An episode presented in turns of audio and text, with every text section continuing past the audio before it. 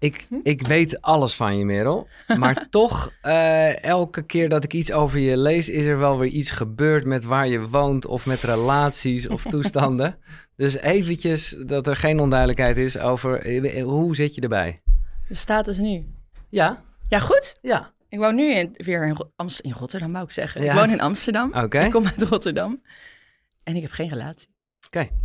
Ja, is ook nieuw. Het boek eindigt daar nog wel mee. Nou, precies. Nee, maar ik heb wat ik zeg, ik heb ook weer wat andere podcasts gehoord en ceremonies die je hebt meegemaakt en dingen allemaal. Ik dacht, oké, we hebben een hoop te bespreken. Eh, maar de aanleiding is vooral eh, eh, jouw boek, wat net uit is. Je bent het waard. Nou ja, dat vind ik ook wel vet. En ik vind het ook eer. Het is sowieso een heel eerlijk boek. Maar jij deelt eh, op het einde eigenlijk in het dankwoord eh, dat je aan dit boek begonnen was en dat het helemaal is, of nou, ik weet niet of het helemaal is, maar het moest in ieder geval herschreven worden. Mhm. Nou, dat vind ik sowieso tof dat je deelt. Maar wat is het verschil? Wat, wat, wat, wat moest er weg en wat, eh, ja. Ehm, nou, de uitgever belde mij, Sophie eigenlijk, die hier ook zit van de, uit, van de uitgever. En die zei, ja, we hadden eigenlijk toch wat hogere verwachtingen. Het heeft het niet nog helemaal aan voldaan. En toen zei ze, Dat ja, lijkt me het is- echt gewoon... Het een- deed ook wel echt Oh, pijn. Het deed wel echt even pijn. Maar eh, ze hadden wel echt een punt. Het, dat was, was wel, ja, ik geloof wel dat het echt een veel beter boek geworden is. Maar wat er miste, was eigenlijk structuur en ook een stappenplan. En meer een, echt een, een zelfhulpboek. Wat je zegt, het is heel leuk al Ja, die ja, verhalen. ja, Maar ja. what's in it for me? Wat, wel- welke stappen kan ik nu zetten om, om iets anders te gaan doen in mijn leven? Of juist mijn droomleven te volgen? En, en dat miste eigenlijk. Ja, oké. Dus het werd meer... De inhoud is misschien nagenoeg wel hetzelfde gebleven. Althans, het is gewoon jouw verhaal uiteraard. Ja, Ja, ja, ja. Oké, maar talking about die structuur, dan, dan ben ik wel benieuwd. Eh, want daar heb je het ook in het begin heel erg over. Een, een, een whiteboard, een jaarstrategie, Hm. visualiseren. Maar hoe zie je dat, in, ook in je eigen leven, maar gewoon in het leven van iedereen, versus leven vol overgave? Ja. Want ik heb het gevoel dat je het alle twee een beetje doet. Dus ja, Ja, ik zeg niet ik dat het zo wi- zwart-wit is, maar ik ben toch benieuwd. Nee, ik voel, ik voel echt precies wat je zegt. Aan de ene kant vind ik het dus heel fijn om een strategie te hebben en een whiteboard sessie en te bedenken, oké, wat wil ik dit jaar doen? Wat voor omzet wil ik draaien? Wat voor Ja. klanten wil ik hebben? Waar wil ik heen? Waarin wil ik gepubliceerd worden? Alles denk ik dan uit. En aan de andere kant ben ik juist zo iemand die echt nou, morgen totaal een ander plan kan hebben. En als je het aan mijn, aan mijn vrienden vraagt of aan, of aan mijn moeder of aan mijn tante, ja, die weten ook niet waar ik volgende week ben. Dus ik denk dat het juist heel mooi samen kan gaan. Dus je hebt een hele grote visie en een missie. En ik denk dat dat hetzelfde blijft. Alleen het pad wat ik bewandel, dat verandert. En dat is dan Ja, die ja, overgave van... Oké, nou, misschien dacht ik dat ik rechtdoor ging, maar ga ik nu naar rechts? Ja, maar, dus, maar zijn het dan... Want ik vind namelijk eh, dat je zegt omzet en dat soort dingen. Dat vind ik best wel hele concrete dingen. Maar Ja. is de rest eh, een beetje algemeen? Of, of, want dan snap ik je wel meer. Dan is het meer een soort einddoel. En hoe je er komt, we zullen wel zien. Ja. Nou, als ik het dan heb over zo'n whiteboard sessie, gaat het wel voornamelijk over mijn business. Omdat, ja, ik heb echt een, ben echt een business gestart om een leven te leiden op mijn voorwaarden. En die business is zeg maar dat middel voor mij om Ja. dat leven te creëren. En wat staat er nu dan bijvoorbeeld? Wat, hoe, hoe gaan we? Want we zitten... eh, nou, dit jaar eh, loopt al een beetje ten einde, laatste kwartaal. Nou, ik, ik kom net uit mijn sabbatical, dus Ja. het is even, Ja. even helemaal anders. Wat ik, Maar ik- staat er nog iets op de... In, of, is, of, of is het helemaal vrij nog even? Nou, waar, waar nu, wat ik nu heb bedacht voor de laatste paar maanden van het jaar was echt, echt die focus lag volledig oké op dat boek lanceren. Ik draai nog twee retreats en nog één Transformation Nest als mijn programma. En dan ga ik daarna weer heel even kijken. Ja, ja, oké. Dus ik heb, ik heb nu eigenlijk best wel een kort, een kort plan. En hoe was het dan? Want het, het voelt heel fijn en ik... Nou ja, mijn jaar was dit jaar ook een sabbatical. Is heel Ja. positief anders gelopen. Ik werd er heel kriegelig van, als ik eerlijk ben. Maar daarom vond ik het ook spannend en ben ik het gaan doen. Want hey, wie ben ik zonder de radio en allemaal dat soort dingen. Ja. Ehm, maar het, ja, nogmaals, het staat ook wel haaks op jouw eh, whiteboard eh, target eh, verhaal. Ja. Dus hoe, ja, hoe is het bevallen? Het is heel goed bevallen, die sabbatical. Maar ik moet wel zeggen dat het echt wel... dat ik die sabbatical heb genomen... omdat ik afgelopen anderhalf jaar gewoon zoveel heb meegemaakt. En dan daarnaast dus ook nog blijven werken... en 35 vrouwen coachen en 13 keer verhuisd... en zoveel dingen overkomen. Twee break-ups, echt... dat ik dacht... Ik moet nu echt voor mezelf gaan zorgen, want anders dan, dan wordt het of een burn-out of ik weet, ik weet niet wat het Ja. wordt, maar in ieder geval gaat het niet goed. En het was wel interessant, want ik vertelde in mijn omgeving van... ik denk dat ik gewoon even alles ga stopzetten. Dus ik ga alle klanten waarmee ik werk vertellen van... Nou, ik neem een sabbatical, ik weet nog niet voor hoe lang. Het idee was eerst drie maanden, het werd iets langer. Ehm, maar ja, het was echt nodig. En de reacties waren eigenlijk van... "Huh, maar je kan niet zomaar je business stoppen. toen zei ik, ja, en ik ga ook offline van Instagram. En dat is eigenlijk mijn enige Dat is, ja. plek waar ik mijn, mijn klanten bereik. En toen zei ik, ja, maar als ik dat niet doe, zeg maar, ja, dan is er ook geen business meer. Want dan denk ik dat ik niet meer kan functioneren. Dus tegen eigenlijk alle adviezen om mij heen in heb ik wel een sabbatical genomen. Ja. Ben ik wel offline gegaan. En, en was het eigenlijk ja, het beste wat me dan is overkomen. Omdat ik gewoon veel krachtiger in mezelf ben. Ik heb daar echt mega donkere maanden in Mexico gehad. Terwijl je in zo'n zit je in zo'n mooie villa aan het water. En je kunt alles doen en je hebt genoeg geld. En, je hoeft, en dan ben je, en dan, dan ben je helemaal niet gelukkig. Nee. Dat je gewoon niet, naar, niet lang niet genoeg naar jezelf hebt geluisterd. En, en wat is er dan? Want dit vind ik echt, eh, nou ja, sowieso natuurlijk respect voor dat je dat dan aandurft. En een beetje, eh, nou ja, niet zozeer dat je niet naar je vrienden en omgeving luistert. Maar ergens voel je dus echt iets. Ja. Ehm, nou ja, dan hebben we het over zelfvertrouwen. En jij, vind ik dat je heel mooi, dat kan je misschien wat duidelijker uitleggen. Het verschil tussen eigenwaarde en zelfvertrouwen. Wat, wat dicht bij elkaar ligt. Maar hoe, hoe weet je dan toch dat het echt goed is en waardoor je het dus ook doet? Dat is een gevoel. Ik vind dat soms zo lastig uit te leggen. Ja. Want dan, dan zou ik het nu dan uitleggen op basis van mijn ratio. Maar op dat moment is het geen ratio. Dat is het echt niet. Dan is het echt mijn gevoel. Nou, het is een vraag die ik vaker stel waarvan ik weet dat het een onzinvraag is, maar toch vind ik hem leuk. Namelijk, hoe train je intuïtie? Hoe maak je de intuïtiespier, als dat Ja. zo, hoe maak je die sterker? Door naar te luisteren. Dus door niet, door niet naar die ratio te gaan en, en alleen maar nou ja, voor- en tegenlijstjes en heel erg beredeneren, maar juist te denken, oké, wat voel ik nu? En vaak, vaak als iemand jou wat vraagt, dan is je eerste reactie, dat is volgens mij altijd echt die pure Mhm. reactie.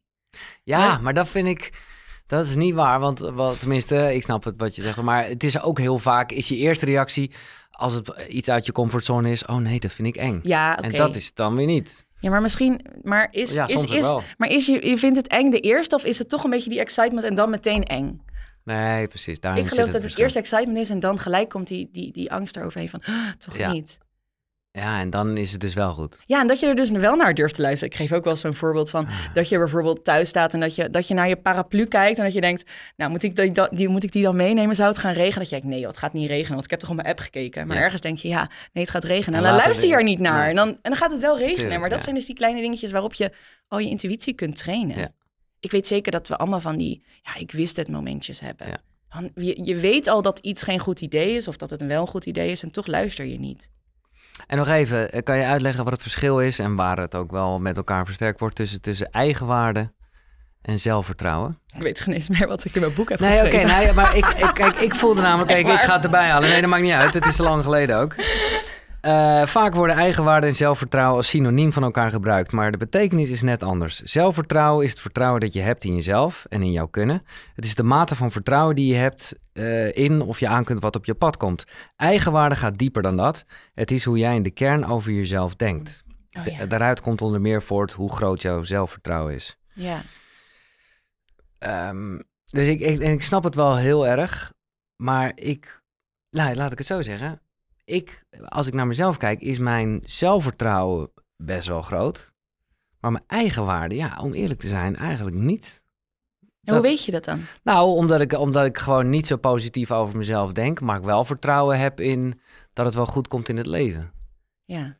En daarom is het dus ook net wat anders. Ja, daarom is het ook net wat anders. Maar ja, en het is allemaal, ik wil niet helemaal verzanden in definities. Maar ja, jij suggereert een beetje dat je met veel eigenwaarde zelfvertrouwen krijgt.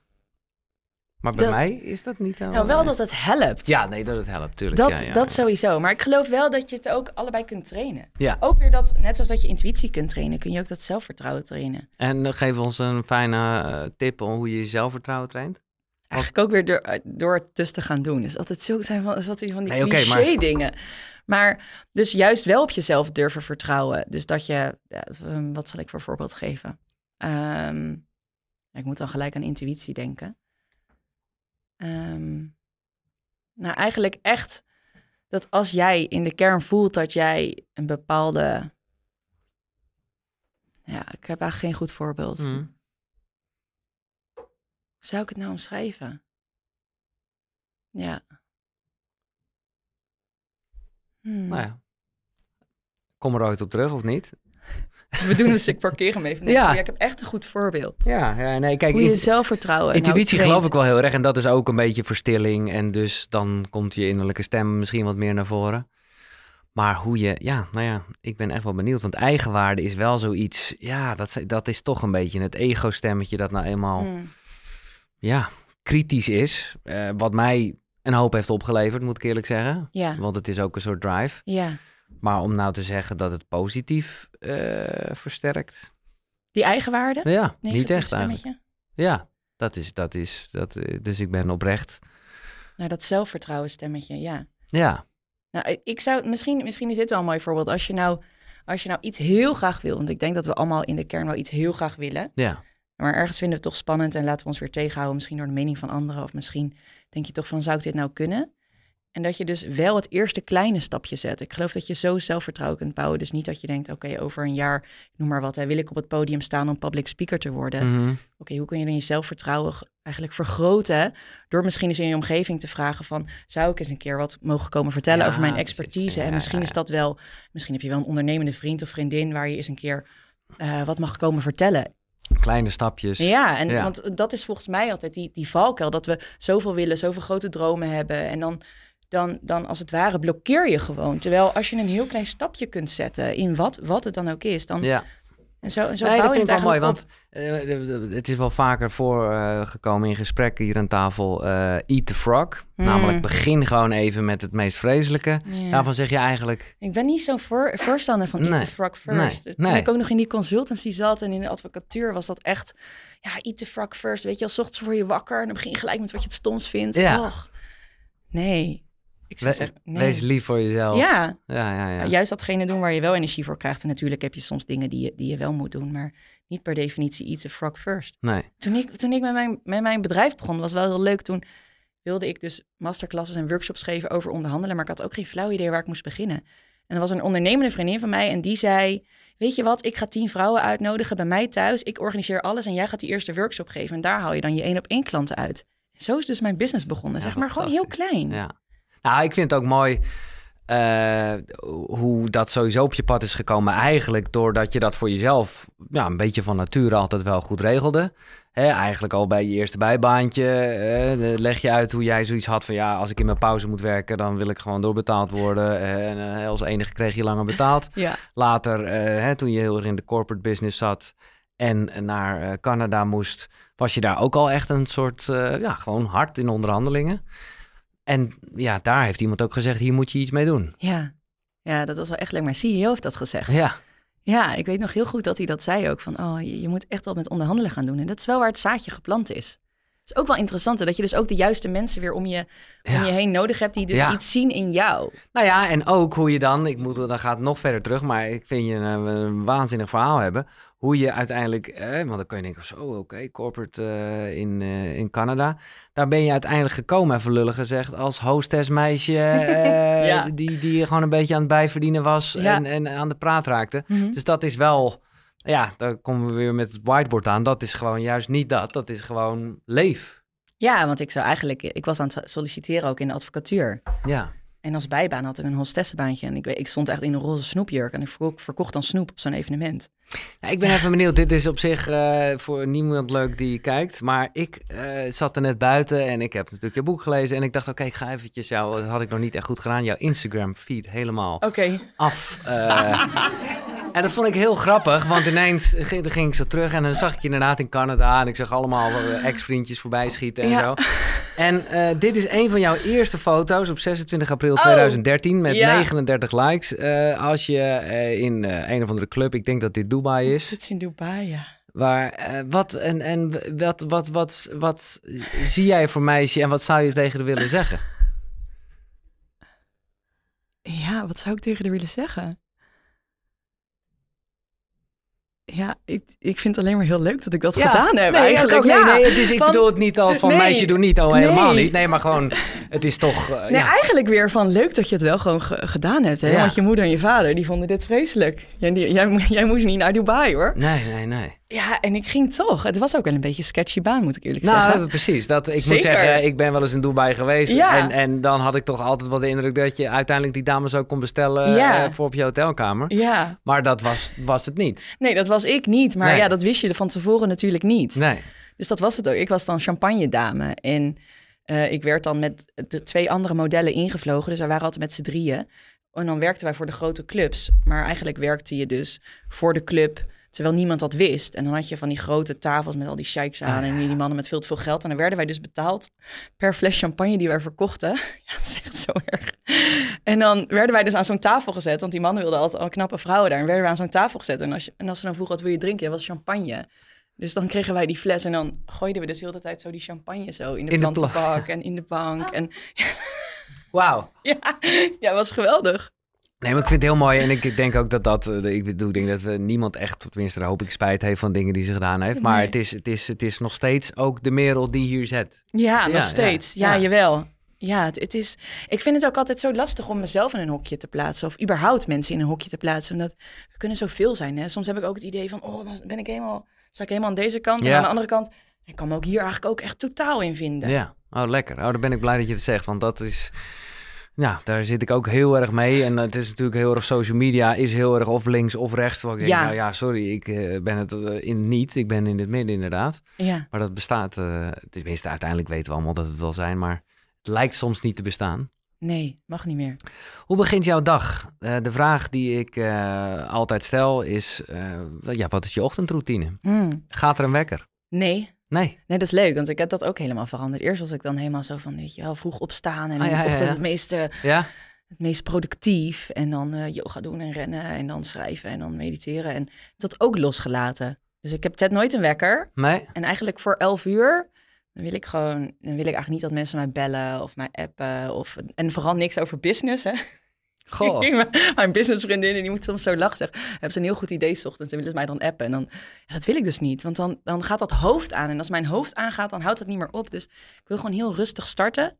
En eigenlijk wat ik dan nu heel vaak doe, is dan word ik wakker en dan zeg ik, ja, goedemorgen, alweer een lekkere dag. En dan doe ik zo die gordijnen open en dan zet ik mijn muziekje aan. En doe ik zo die openslaande deuren en dan ga ik een theetje zetten. En dan ga ik even lekker mediteren. Ja. En dan ga ik daarna ontbijten en dan ga ik kijken of ik wil sporten. Maar ik boek meestal ook pas de avond van tevoren of in de ochtend wat ik voor sport ga doen. En dan, dan ga ik eens kijken wat ik, wat ik op mijn agenda heb staan als een paar prioriteiten. Maar dit, dit, ja, ik bedoel, het is enigszins jaloersmakend, maar ik denk dat mensen ook zitten te schreven tegen eh, deze podcast nu. Van ja, dat zouden we gods allemaal wel willen, maar ik moet gewoon werken, geld verdienen en eh, naar mijn hoofd luisteren, want die zegt heel veel dingen. Ja, maar het is natuurlijk, kijk, het is niet elke dag zo. Maar het is al wel, kijk, want ik kom net uit mijn sabbatical. Ja, dus je zit een beetje in deze vibe. ja, ik zit er nu al, half december is de laatste keer dat ik. eh, Ah ja, maar jij zegt dan had. lekker mediteren, wat ik Hmm. fijn vind klinken. Maar Ja, tegelijkertijd kan ik me ook voorstellen dat dat eh, zeker in de, nou, de heftige dingen die je de afgelopen, op- eh, afgelopen tijd hebt meegemaakt, nou, dat dat ook wel, dat het niet per definitie lekker mediteren is. Nog steeds wel goed, maar ook Ja. dat je denkt, poeh, wat een... nou, het geeft me dus heel veel rust. Maar Ja, oké. in Mexico, toen ik dus door die periode ging waarin er gewoon zoveel gebeurde in mijn leven, dus dan ging ik ook elke ochtend een uur mediteren op een yogaschool daar. En ja, de ene dag had ik een hele goede dag in de zin van, oh, dan had ik een heel rustig hoofd. En een, en een andere dag ging ik een uur lang zitten en had ik alleen maar één scenario die gewoon een uur lang door mijn hoofd ging. Maar uiteindelijk is dat dan ook goed, want dat is wat er dan omhoog moest komen. mm. Dus uiteindelijk voelt een meditatie altijd voor mij als, oh, ja, dat ik, dat ik er dan weer meer ben of zo. Ja. Dat, dat ik toch die rust in mijn hoofd creëer, dat ik een beetje afstand kan nemen. En het hoeft niet, het hoeft niet zonder gedachten daar te zitten, want dat Nee. is gewoon natuurlijk onmogelijk.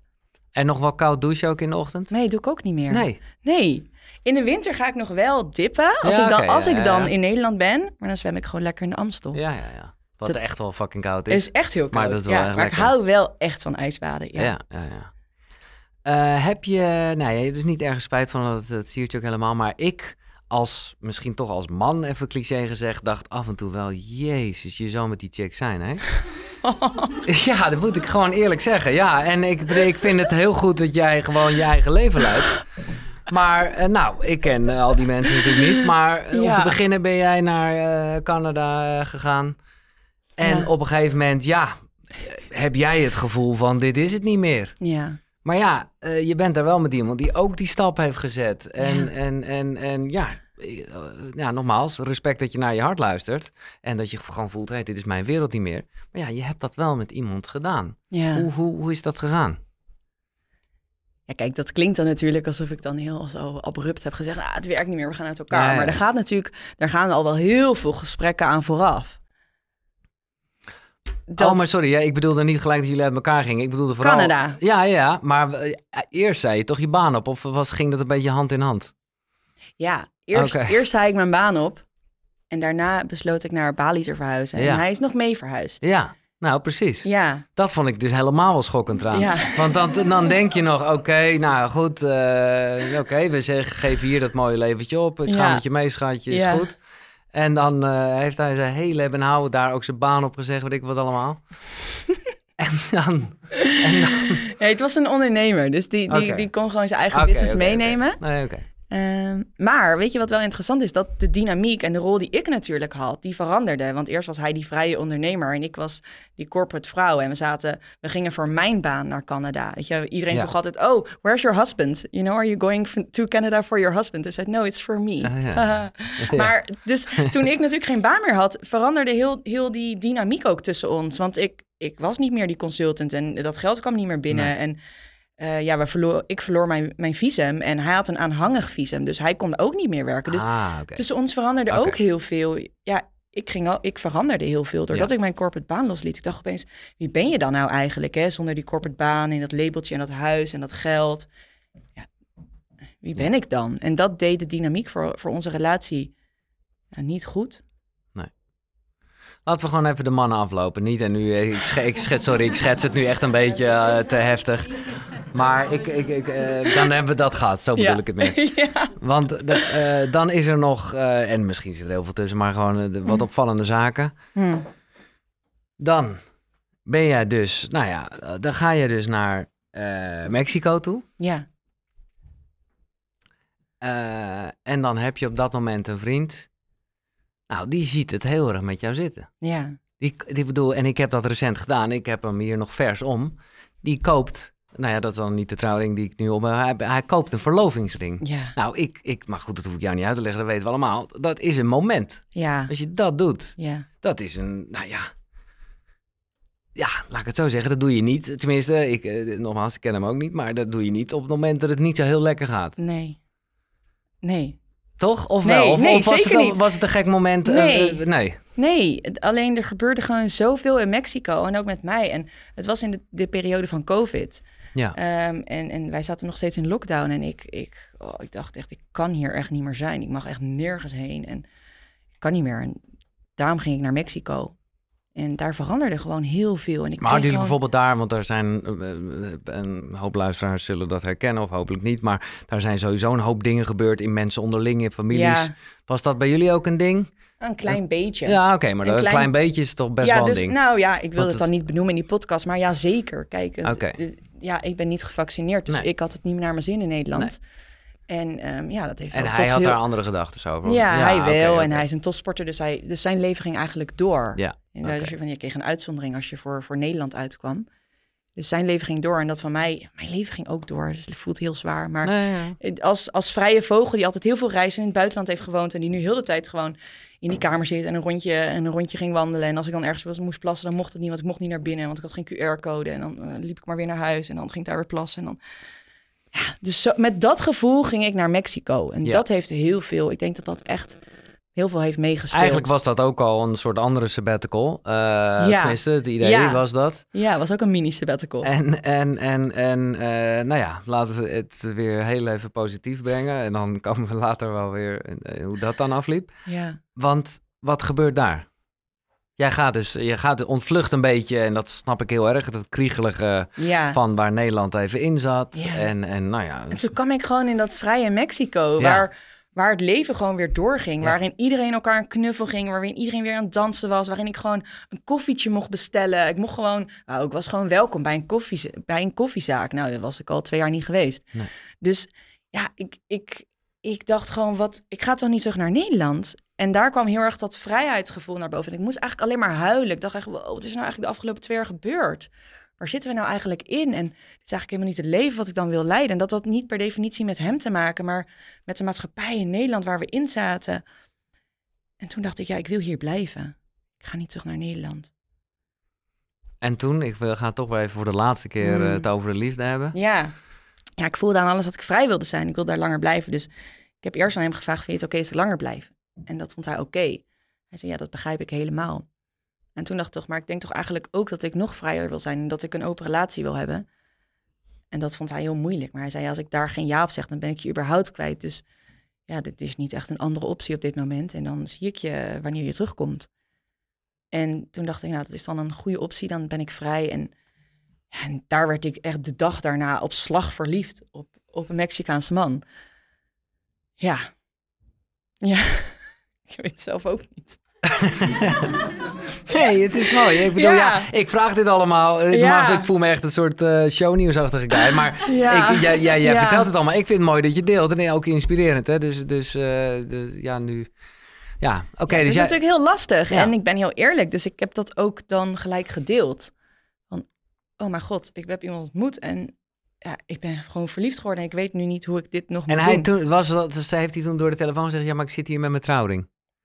Ja, hij zei met wel van... Ja, hij zei wel van, nou, ik had... Eh, wow, zeg maar, wow, ik had een, zeg maar, een trouwring gekocht. Voor als je terugkomt, zou ik je ten huwelijk vragen.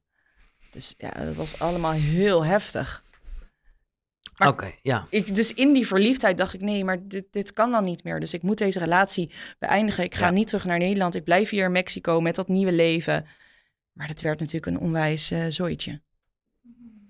Ja, Ja, ja, dat is het geworden. Want... Eh, vier weken later bleek ik zwanger te zijn van die, van die nieuwe jongen. Dus ik kon ook helemaal eigenlijk niks meer voor mijn idee van... kan ik überhaupt nog ergens nadenken van wat heb ik nou gedaan? Wat ben ik nu aan het doen? Is dit de juiste keuze? Ik dacht alleen maar, oh mijn god, ik ben nu zwanger. Ik moet nu voor dit nieuwe leven gaan en dan moet ik dit oude leven achter mij laten. Ja, en die hormonen die gierden ook echt door mijn lijf. En ik had superveel angst en anxiety. En ik coachte gewoon nog 35 vrouwen. En ik had een huis in Amsterdam. En ja, het was zo heftig. Hoe, hoe eh, want dat vind ik wel interessant dat jij eigenlijk ondertussen de hele tijd toch wel door bent gegaan met, met, met je coachingsprogramma's. Ja, Maar het lijkt me toch ook gewoon, ja, aan de ene kant is het een soort overleving en iets wat je heus ook wel kan scheiden. Tegelijkertijd lijkt me het ook gewoon crazy, omdat je gewoon andere mensen een beetje coacht in hoe ze hun leven op de rit moeten hebben. ja, Terwijl je zelf ja, daar even gewoon niet zo lekker mee gaat. nee. Ja, dat is wel interessant. Want ik heb mijn, mijn klanten daarvan dus op de hoogte gebracht. Wat er, wat er gebeurde. Ehm, en eigenlijk waren juist die momenten met mijn klanten. Dat waren de momenten waarop ik me dan echt weer helemaal powerful voelde. En mezelf. En dan kon ik er voor hun zijn. En dan kon Mhm. ik mijn kennis delen. En ik denk dat dat wel de momenten waren waarop ik gewoon echt weer even dacht. Oh ja, dit is die business die ik zo vet vind. En dit zijn de vrouwen waarmee ik zo graag Ja, werk. Want als ik dat niet had, dan was ik alleen maar bezig met... Oh, ik ben zwanger. Oh, en ik zit nu in Mexico. Oh, hij is ook tien jaar jonger. Oh, hij heeft ook geen geld. En ik oh, ken hem eigenlijk helemaal niet. Oh, wat heb ik nou gedaan? En ja, ik kwam er niet uit. nee. Uit, uit die gedachten. En dan, eh, ja, ik, ik, dit vind ik een, eh, mooi, eh, maar zeker pijnlijk onderwerp, omdat ik juist midden zelf in het nieuwe leven zit dat eraan zit te komen. Maar ik snap je heel erg, of althans, dat is gewoon een afweging zo, die, je- die je maakt. Eigenlijk ja, twijfel je al of je dat kind, of dat kind, dat klinkt ook gelijk zo, maar of je, of je het, of jullie het houden. ja. En dan, ja, ik was er niet mee bekend, jij ook niet. Eh, hoe omschrijf ik het nou? Een spirituele abortus? ja, van spirituele miskraam. Ja, of ik, een spirituele ja, miskraam, ja, ja, ja, ik heb een miskraam gekregen. En ik, ik, ik geloof echt dat, het, dat ik heb kunnen communiceren met het zieltje. Ja, maar dus echt, dat is, dit vind ik fucking intens en ik kan me er echt niks bij voorstellen. Maar nogmaals, ik zit even op een andere wolk. Ja. Omdat je gewoon echt weet van dit moet niet zo zijn. Sterker Mm. nog, je hebt al de afspraken gemaakt om daar geforceerd een einde aan te maken, zeg maar. ja. En dan hoe, ja, ik vind het wel echt fascinerend. Hoe, hoe, ja, hoe, wat moet ik me bij voorstellen? Hoe is dit gegaan? Nou, ik belde met een, met een vriendin van mij en die zei... Heb je, wel, heb je al contact gemaakt met dat zieltje? En toen zei ik, nou eigenlijk nog niet. En toen zei ze, je kunt wel een gesprek aangaan met het zieltje... en kijken wat eruit komt. En misschien kun je vragen van of ze misschien zelf terug kan gaan naar het licht. Als jij het echt niet wil. Toen dacht ik, oké, dit ga ik proberen. Dus ik, ja, ik voelde ook echt dat ik contact kon maken met dat zieltje. En in plaats van dat ik zei, ik wil niet dat je komt, zei ik, je bent heel, wel, heel erg welkom, maar niet nu. Ik kan het gewoon niet. En ik wilde heel graag moeder worden, maar niet op deze manier met deze man, met zoveel onzekerheid en geen geld en geen huis. En dan had ik eigenlijk twee kinderen gehad. Mhm. En ja, dat was heel bizar. En ik voelde echt dat ik die, dat, dat contact kon maken. En een paar uur later kreeg ik dus een miskraam. Yes. Dus we zullen natuurlijk nooit weten of het zo was. Maar voor mij was dat echt zo. Dat ik contact heb gelegd met dat zieltje. En misschien komt ze ook nog terug. Ja. Ja, Maar het was dus gek genoeg. Ja, is, ben je, was je daar blij mee? Was het een Ja. soort geschenk? ja. want anders had ik een, had ik een abortus. Ja. Eh, Goh. ja, en, en dat, ik denk dat dat wel echt de moeilijkste periode in mijn leven is geweest... om te beslissen of je een kindje wil houden Ja. of niet. En of je een abortus wil doen of niet. Het is echt... Ik heb daar natuurlijk nu heel veel gesprekken met vrouwen over... die, die niet weten met wie ze erover moeten praten. En die zien dan mijn verhaal en die zitten dus in mijn DM. Mhm, begrijp ik. En die ja. komen soms ook naar mijn kantoor om het daarover Ja. te hebben. En het zijn onmogelijke gesprekken. Het zijn echt onmogelijke Want gesprekken. hoe, hoe, hoe, hoe, hoe- wat, ja, wat voor gevoel heb je er nu bij? Is dat iets wat je nog wel achtervolgt? Of eh, ja. Mm, ja, kijk er, ik kijk er eigenlijk gewoon heel liefdevol op terug. Op, op, op dat, ja, dat ongeboren kindje. En Mhm. ja, alsof ik, het voelt wel alsof ik, als je natuurlijk ook de fontein leest, dat ik dan moeder ben van een ongeboren Ja, kindje. Dus dat ja. ik al een kindje heb. En Ja, ja, ik denk ook altijd wel aan die uitgerekende datum. Ja, ik ben er eigenlijk nog best wel veel mee bezig. ja, dat bedoel ik eigenlijk. Ja, ben ik eigenlijk wel. En bepaalde nummers, dan moet ik eraan denken. En ik heb nog een kettingje. En Ja, ja, ja. ja, nee, ik kijk er dus eigenlijk ehm, met heel veel liefde naar terug. Van dat het precies zo is gegaan zoals het had moeten gaan. Ja. Ja, En ergens wist je ook wel dat daarna... Ja, ik weet niet hoe lang die relatie nog geduurd heeft. Nou, dat weet ik op, oprecht niet. ja nog wel lang. Oh, oké. Ja, maar dat, die, die is er nu over. Ja, Ja. Die is nu twee maanden over. Dat maakt, ik moet wel zeggen dat ik, dat ik het wel lastiger vind om zo'n relatie te beëindigen als je samen een ongeboren kindje hebt. Ja, Dus veel, ik vond het veel lastiger om daar afstand van te doen, ja. van die relatie. Nou ja, Dat- als je, als je Else de fontein eh, na, dan... Maar dat geldt dan sowieso voor relaties. Ja, Maar in dit geval natuurlijk helemaal... ja. Staat hij daar ook altijd even wel boven die fontein. Ja, dus dat, blijft dan voor altijd. Dat je dat samen dat ongeboren kindje hebt. En, en hij woont nu weer gewoon ergens in Mexico. En, eh, Nou, nu nog in Amsterdam, maar Oh, die hij oké. gaat weer terug. Ja. Goh. Ja. En ehm, ja. ja, ik trek het even allemaal open, hè. Maar ik vind Ja. het, nogmaals, ik, ja, jij deelt dit en ik vind het mooi omdat het juist ook wel... Nou ja, dit zijn natuurlijk gewoon moeilijke onderwerpen. Ja. Ehm, en hoe zie je het zelf met de toekomst? Ik bedoel, ja, de tijd zal het leren, maar heb je nog heel erg de wens om wel ooit... Ja, je bent dus zo'n moeder, maar... Nee, je wat ik Nog- bedoel. ja, Ja. Nee, zeker. Ik heb die wensen dus ook nog. En ik heb het er ook best wel veel over. Ook met vriendinnen. En je ziet natuurlijk heel veel om je heen dat vrouwen van mijn leeftijd allemaal die ijsjes laten invriezen. Ja, En ik, ik, ik snap dat ook dat ze daarvoor kiezen. Maar ik wil gewoon echt kiezen voor vanuit liefde en vanuit vertrouwen. Dat als het komt, dan komt het. Ja. Ja. Ja, ik vind het echt mooi dat je dit deelt. Dit is overigens, eh, het, het boek houdt wel, eh, het, dit gaat helemaal niet over het boek eigenlijk, bedenk ik me nu. Er staat een klein stukje. staat een staat- klein ja, er stukje staat in. een klein stukje wel, wel erover in. Ja, maar niet, niet, eh, niet zo diep, nee. Nee, nee. Maar het is wel een belangrijk, ja, het is wel een belangrijk onderdeel van mij. En ik merk gewoon, en ik zie gewoon om me heen hoeveel vrouwen een miskraam hebben, hoeveel vrouwen een abortus hebben laten plegen en hoeveel impact het heeft op mensen. En Mhm. vooral die taboe onderwerpen waar niet over gesproken wordt, die zijn zo zwaar. Ja. Dus ja, het is zo fijn als meer mensen erover delen. Want ja, delen is helen. Ja, nee, zo is het Ja. zeker. En, en, en nou, je kan me voorstellen, ook met deze aflevering en alles wat je erover deelt, dat daar bijna wel weer een, ja, ik wil niet alles naar een retreat eh, toebrengen van jou, maar eh, nou ja, als- het gaat over waarmee je begon met onder andere later meer transformatie, Ja. ik denk dat hier eh, ja, Hm. ook wel iets voor jezelf, maar ook zeker voor, voor een soort women power in zit. Ja, ik voel dat zelf ook al. Ik heb afgelopen jaar een ceremonie gedaan. En die- die was zo prachtig, omdat best wel veel vrouwen vragen die dan een kindje hebben verloren. Van ik zou ook zo graag willen verbinden met dat zieltje. Ja, Hoe doe je dat dan? ja, En dan krijg ik dat in mijn DM en dan probeer ik dat in een voice note uit te leggen. Maar dat werkt natuurlijk nooit zo. Dus wat we dan doen is dat we in een cirkel bij elkaar komen en dat we ceremonieel echt gaan verbinden met alle zieltjes die, ja, die er nog zijn, maar die ze misschien niet meer voelen. En ja, dat is, dat is prachtig. Ja, ja, ja, ja, ja. Überhaupt gewoon als, als je bij elkaar komt in een kring, in een cirkel. Dat is zo powerful, of het nou mannen zijn of vrouwen of gemixt. Ja.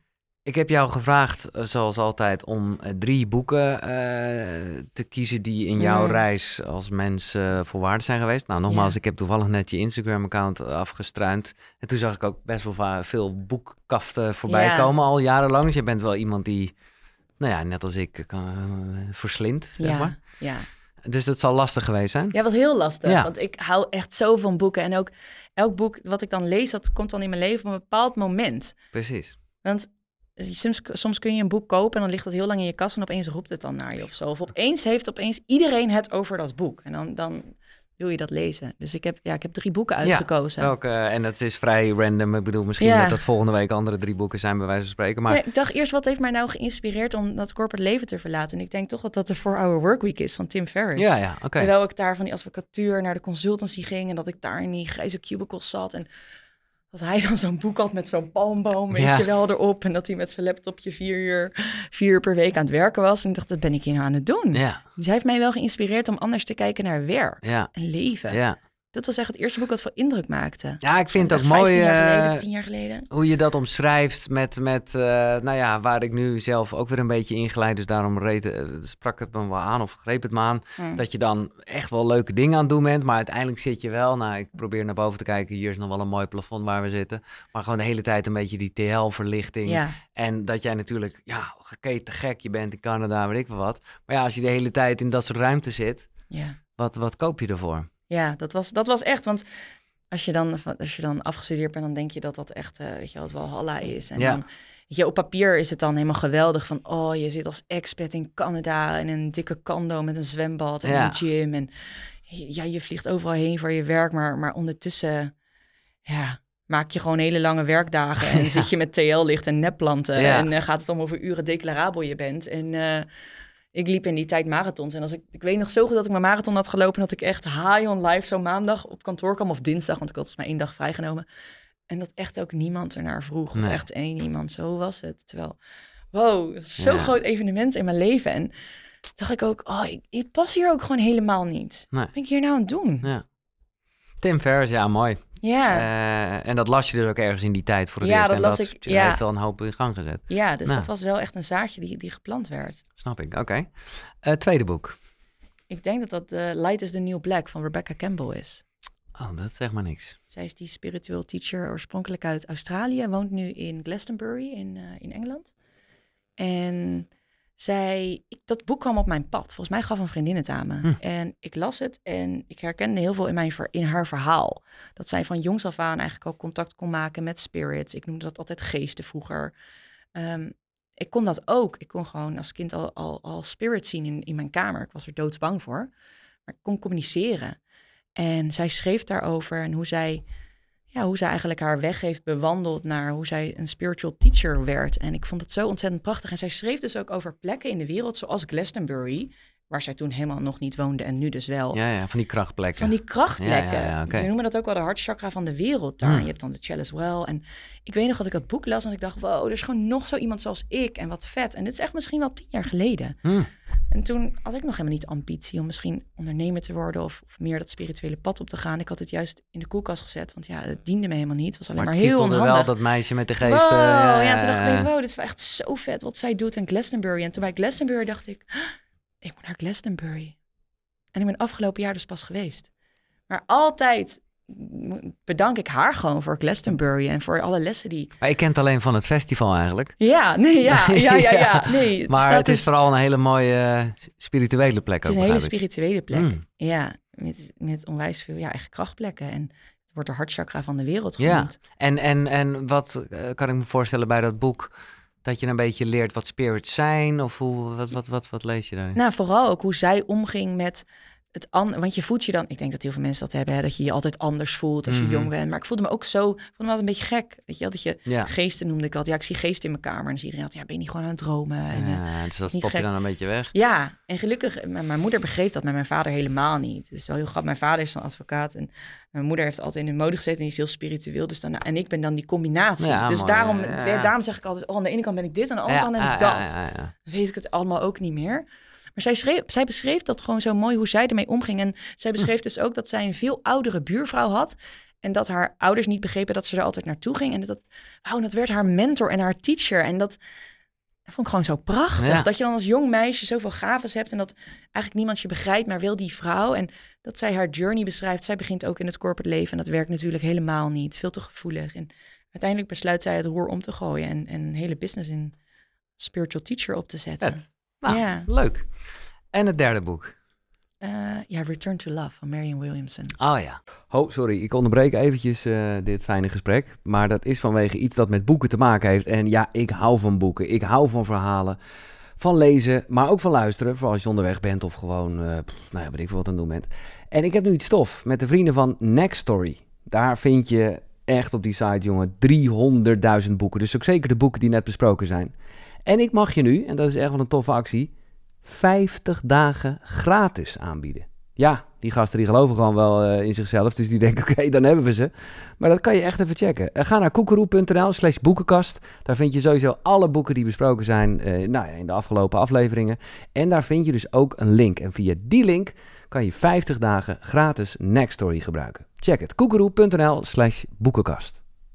Dat Ja. is een beetje de, de hè, het gaat heel erg over de cursus in wonderen ook een beetje. Ja, ja, Wat, wat eh, nou ja, waar we het vaak over hebben hier. ja. En ook, dit is toch dat boek waarin ook de bekende quote zit... dat we Mm. eigenlijk meer bang zijn voor de hoeveelheid liefde... Ja, dan, dan dat er angsten zijn. ja dat, dat we bang zijn eigenlijk voor onze eigen grootheid. ja, de hè? grootheid, ja, Ja. precies. Ja, ja, ja. Dat boek geeft mij heel veel vertrouwen in het leven en, dat er dus meer is. En van, vanuit die abundance en liefde leven. En als ik dat boek lees, ik heb het dus al heel vaak gelezen... Dan, dan, dan groeit mijn geloof in de wereld en in positiviteit. En, ja. en dan is het dus van die vraag die je aan het begin aan mij stelde: van ja, gaat het dan voor een strategie of vol overgave leven? En als ik, ik wil veel meer vol overgave leven en vanuit liefde. Ja. Maar soms lukt dat even Nee, niet. dus... eh, Dus dan, ja, dan zijn dit soort boeken, die zijn prachtig. top. Ja. Eén boek, maar ik weet niet of het een boek is. Eh, jij benoemt het. eh, ik kende het niet, maar ik vond het heel interessant. Van Kuiper, even kijken. Ehm, ja, Ah ja, dit is van mijn oud coach. ja, een Ja. oud coach. Ja, En hij heet iets met Kuiper, toch? Jort Kuiper. Jort ja. Kuiper, ja. En dit is iets... eh, nou ja, misschien eh, dat het gaat over met, met wie je je tijd doorbrengt. Nou, ik zal... eh, Ja. Dat, dat, dat vond, ik, vond ik fascinerend. Wanneer was dat jouw coach dan?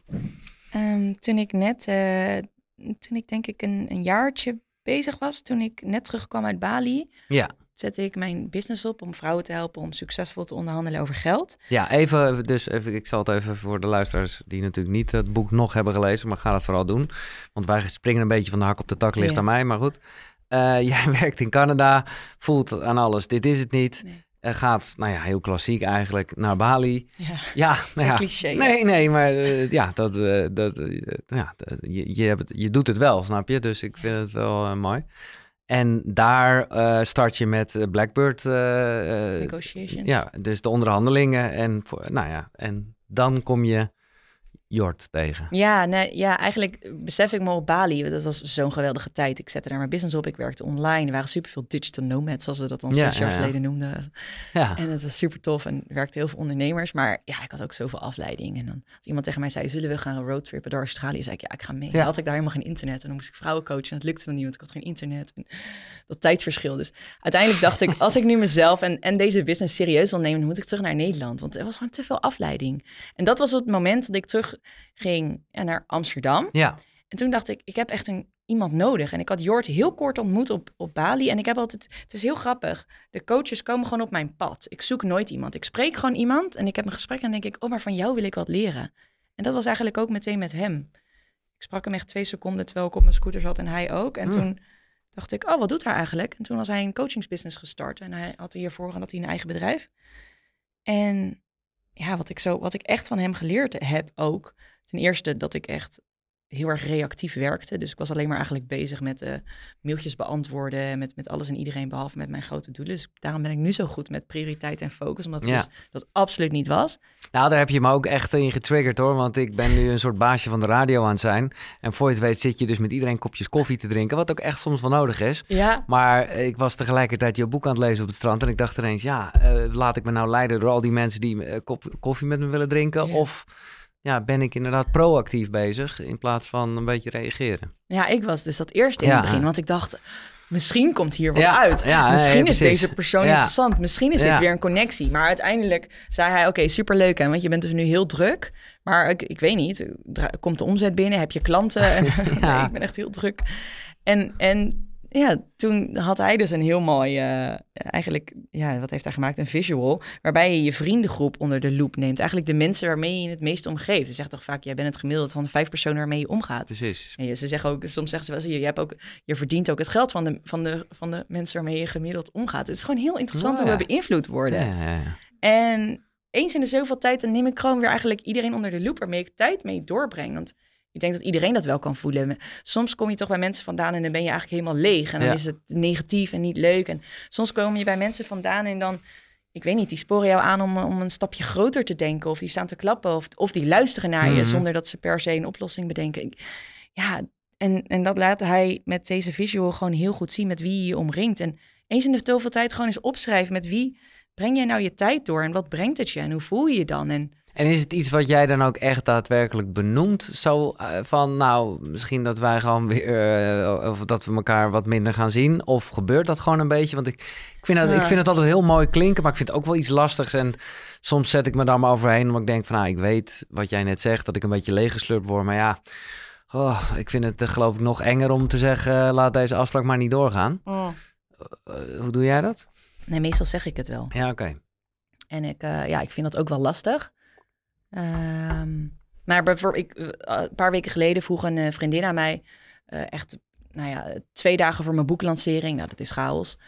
Um, wil jij heel even mij helpen? Want ik heb een spreeklus en um, hier, hier zijn alle sheets en wil je er even doorheen gaan? En toen moest ik gewoon even voelen en toen dacht ik, ja, nee, dit is misschien dan meer grenzen aangeven. Toen dacht ik, ja, hoe ga ik hier nou goed mee om en hoe slurpt het mij niet leeg? En toen dacht ik, ja, ik ga toch sturen van geweldig dat je deze klus hebt. Ik weet zeker dat je het supergoed gaat doen. Maar mijn prioriteit ligt op dit moment bij mijn boeklancering. En ik heb op dit moment geen ruimte om door al jouw sheets heen te lopen. En, en, en eigenlijk ja, comments te geven. En toen kreeg ik gelijk een voice memo van haar terug. Zei ze, dankjewel dat jij zo liefdevol je grenzen kan aangeven. En je hebt zo gelijk. Dus eigenlijk wordt het meestal wel in... Ja, eigenlijk wel goed ontvangen. Maar ja, ik heb ook echt twee vriendschappen beëindigd. Oké. Ja, ja, dat vind ik ook heel... Maar vriendschap is natuurlijk ook een relatie. En wat we heel vaak doen, is dan laten we het zo doodbloeden... en dan hopen we maar dat het afgesloten is. Maar als je energetisch daarnaar kijkt... dan, de, dan, dan zit je dus energetisch nog heel erg verbonden. en dan staan er eigenlijk nog allemaal stukjes open. Dus ja, ik ga dan wel dus het gesprek echt aan... dat, dat het mij beter lijkt dat we niet meer op deze manier vrienden zijn. En ja, ik vind dat soms ook lastig. Dus dat heb ik afgelopen drie jaar of vier jaar... heb ik denk ik wel twee vriendschappen beëindigd met twee vriendinnen. Ja, vond ik wel pittig. Ja, maar wel dus echt duidelijk ja. een moment voor genomen. Ja, en, en dan wel huilend ook allebei. En dan echt een soort afscheid nemen ja. en dit was het dan. Wow. Ja. Hm. Ja. Het voelt wel als, als de manier en niet ik laat het maar doodbloeden of ik ga maar even. Maar eigenlijk heb ik helemaal geen zin om met die af te spreken en ik ben leeg. Ja, ja. Dat, dat doe ik dan niet. Nee. Uh, dat brengt me een beetje bij het onderhandelen, wat een belangrijk gedeelte is van wat jij doet en, en ook van je boek. Je bent het waard. Ik vind dat echt, uh, ik heb er veel van geleerd. Zo leuk. Ja, ook omdat ik, maar goed, het hoeft nu allemaal niet zo meer. Maar in de radio heb ik het altijd best wel slecht gedaan. Omdat in die end wilde ik gewoon sowieso bij de radio. Dus dan, dan kan je wel zeggen, zorg dat je een plan B hebt. Maar ik had geen plan B, want ik wilde gewoon bij die radio. En met slecht gedaan bedoel je qua geld? Ja, want je hebt het natuurlijk heel goed gedaan bij de radio. Nee, ik heb het wel goed gedaan. Ja, zo nee, maar qua geld ja, qua onderhandeling. Ik heb één keer dat een vriendje tegen me zei... wat ze ook zeggen, zeg dat je er even over na moet denken. En ik weet wel dat ze toen echt met een waanzinnig voorstel kwamen... maar ik had het hem beloofd. Dus ik zei, oh, ik moet er even over nadenken. Ja. En toen belde ik hem op de parkeerplaats. Ik zeg, nou, ik heb het gezegd. Hij zei, moet je opletten wat er gebeurt. En inderdaad, ja? toen belden ze later, deden ze een beter voorstel... terwijl ik had het al lang gedaan. uh, dus dat was wel, dat heeft hij me bij geholpen. Uh, maar goed, dat vind ik, ik vind het wel even los van gewoon echte business. Zijn we altijd in het leven aan het onderhandelen? Ja, En, en dit vind ik mooi. Eh, hè, een, een positieve nee is iets eh, wat ik bij jou geleerd heb. Mhm. Maar toevallig zat ik net in iets eh, waarvan ik dacht, ja, ik kan dit gewoon niet positief draaien. Ik hoop, nou, volgens mij luisteren ze niet mijn podcast, ik hoop het ook niet. Maar ik heb buren in mijn appartement. ja, en Ja? nee, maar dit is echt best wel een soort pijnlijk iets. Ehm, en ik heb, nou ja, ik heb wel dus wel nee gezegd. En ik heb een nieuwe airco en zij hebben ineens heel erg last van het geluid. Ik heb al jaren die airco, maar eh, nu hebben ze er last van. Nou, oké. eh, we, we zaten gewoon eventjes in een hele eh, hete tijd. En ik heb gewoon een hoogzwangere vrouw. En ik denk gewoon, ja, ik, ik, ik merkte ook vooral dat ik het vooral echt wel een soort testosteron met naar boven komt. Ik dacht, ja, ik moet haar beschermen. Dus ik- moet aan. Dus ik zei gewoon, nee, ik ga hem niet uitzetten. Maar ik- ja, daar, bedoel, dat was, eh, ja, dat was voor hun natuurlijk niks positiefs aan. Dat was ook niet, Nee. dat was niet zo van, nou leuk dat je je grens aangeeft. Dat Nee. was gewoon terror. En vervolgens, ja, ik vond het super zielig, want, want zij, werd, de, dus, dus de buurvrouw, zeg maar, werd helemaal gek en stond uiteindelijk ook in tranen aan mijn deur. En ik dacht alleen maar, ja, ja, eh, ah, ja, hoe zou je dit eh, oplossen? Klinkt een beetje als rijdende rechter. Ja, nee, Ik voel- ik dat- voel me weer ja. helemaal zo Ja, in, die advocatenrol Nee, maar eh, dit- vroeger. deze vibe was... Maar ja, soms, dat wil ik alleen maar mee zeggen. Soms is toch gewoon iets voor jou... Ja, dan is het, is het gewoon toch niet positief te lullen. Nee, maar dat is ook zo. Soms, i- soms is er ook iets, soms is het gewoon inderdaad niet een, een positieve uitkomst. Nee. En dan kun je er geen positieve nee van maken. Nou, dat is het ook gewoon. Uiteindelijk werd het Nee. toch een soort compromis, moet ik eerlijk zeggen. Ik ben ook, ja, ik zit ook te denken hoe ik dit dan zou aanpakken, inderdaad. Want er is eigenlijk vrij weinig positiefs aan. In de zin van, weet je wat wel positief aan is? Ook leuk. Kijk, we wonen natuurlijk in Nederland en hoeveel dagen is nou echt warm? Dat zei ik ook. Ik zei dus kijk, een paar Je moet allemaal een dagen... perspectief plaatsen. Ja, dus ja, dan kan je het een beetje omdenken van, nou kijk, we hebben 365 dagen per jaar. Dus hoeveel dagen per jaar doe ik nou die airco aan? Weet je, ik vind het echt ook super vervelend voor je. Dit- Maar weet dit- je, het zijn maar een paar dagen en ik heb een zwangere vrouw. Ik vind het echt heel vervelend. Maar Ja, ik heb zelfs een soort women power erbij gegooid. Omdat ik zei, wat zou jij zelf eh, willen als je eh, gewoon nog zes weken hebt? Nou ja, Wat vond zij dan een goede oplossing om hem helemaal uit te doen? Want soms is Ja. dat ook de vraag. Ja. Ja, maar, ja, maar dat, kan ook weer dus- niet. Ja, maar nee. dan kom je elkaar helemaal niet tegemoet. Nee. Maar wat zou jij dan een oplossing vinden die voor ons allebei goed is? dat had ik moeten vragen aan haar. Ja, of misschien ja, heeft ja. zij een goed... Want kijk, zij wil alleen maar eigenlijk wat zij wil. En, en Nou ja, zij dacht aan. vooral, en ik, ik bedoel, ik snapte dat zij gewoon het concept airco niet echt begrepen. Zij hadden zoiets van, ja, maar zet hem dan s'nachts uit, dan kan ik slapen. Ik zeg, ja, maar s'nachts kan hij eindelijk pas een beetje zijn werk doen, want het is overdag te heet om het koud te krijgen. En nou goed, het, is, eh, het gaat allemaal nergens over. Eh, maar goed, ik ben Dat blij. is een onderhandeling. ja, maar onderhandeling, en dat is natuurlijk ook zo, het hoeft, ja, het- soms is het gewoon, ja, is het gewoon niet goed. Als in, Soms kom je er gewoon niet uit. kom je er gewoon niet uit. Ook niet met salarissen. Soms Nee. kom je er ook niet uit. En dat Nee. is wel interessant dat ik zie dan bij mijn klanten. Want als je eenmaal die stap zet, als je eenmaal weet dat je eigenlijk te weinig verdient en je hebt je onderzoek gedaan, je weet wat je marktwaarde is en je gaat het gesprek aan en je krijgt dan niet waarvan je echt ziet wat, wat je verdient, ja, dan is er eigenlijk ook no way back. Dus Nee. je ziet ook best wel vaak dat klanten die het niet krijgen als ze met mij werken, die zoeken dus een andere baan.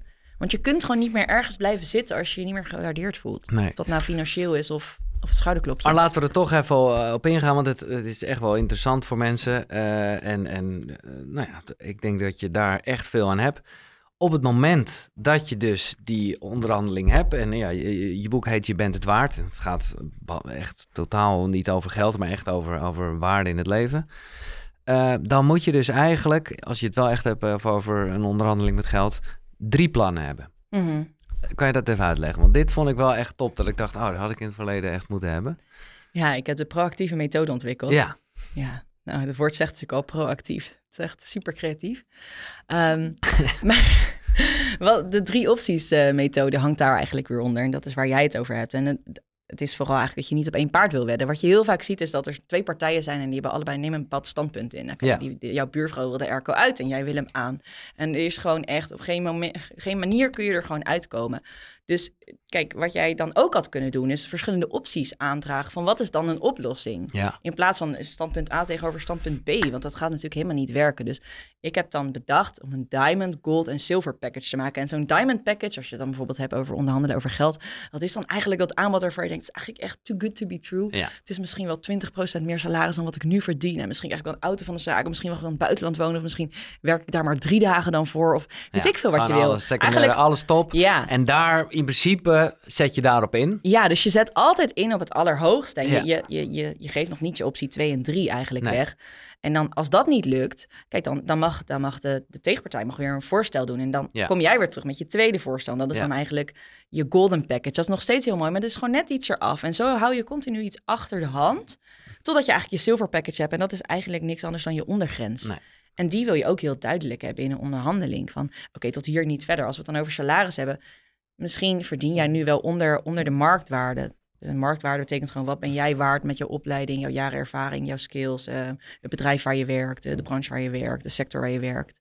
Daar rolt, gewoon een, daar rolt gewoon een nummer uit en dat kun je online bekijken. Je hebt heel veel eh, websites, Ja, zoals bij Payscale. ik of, heb het niet durven doen.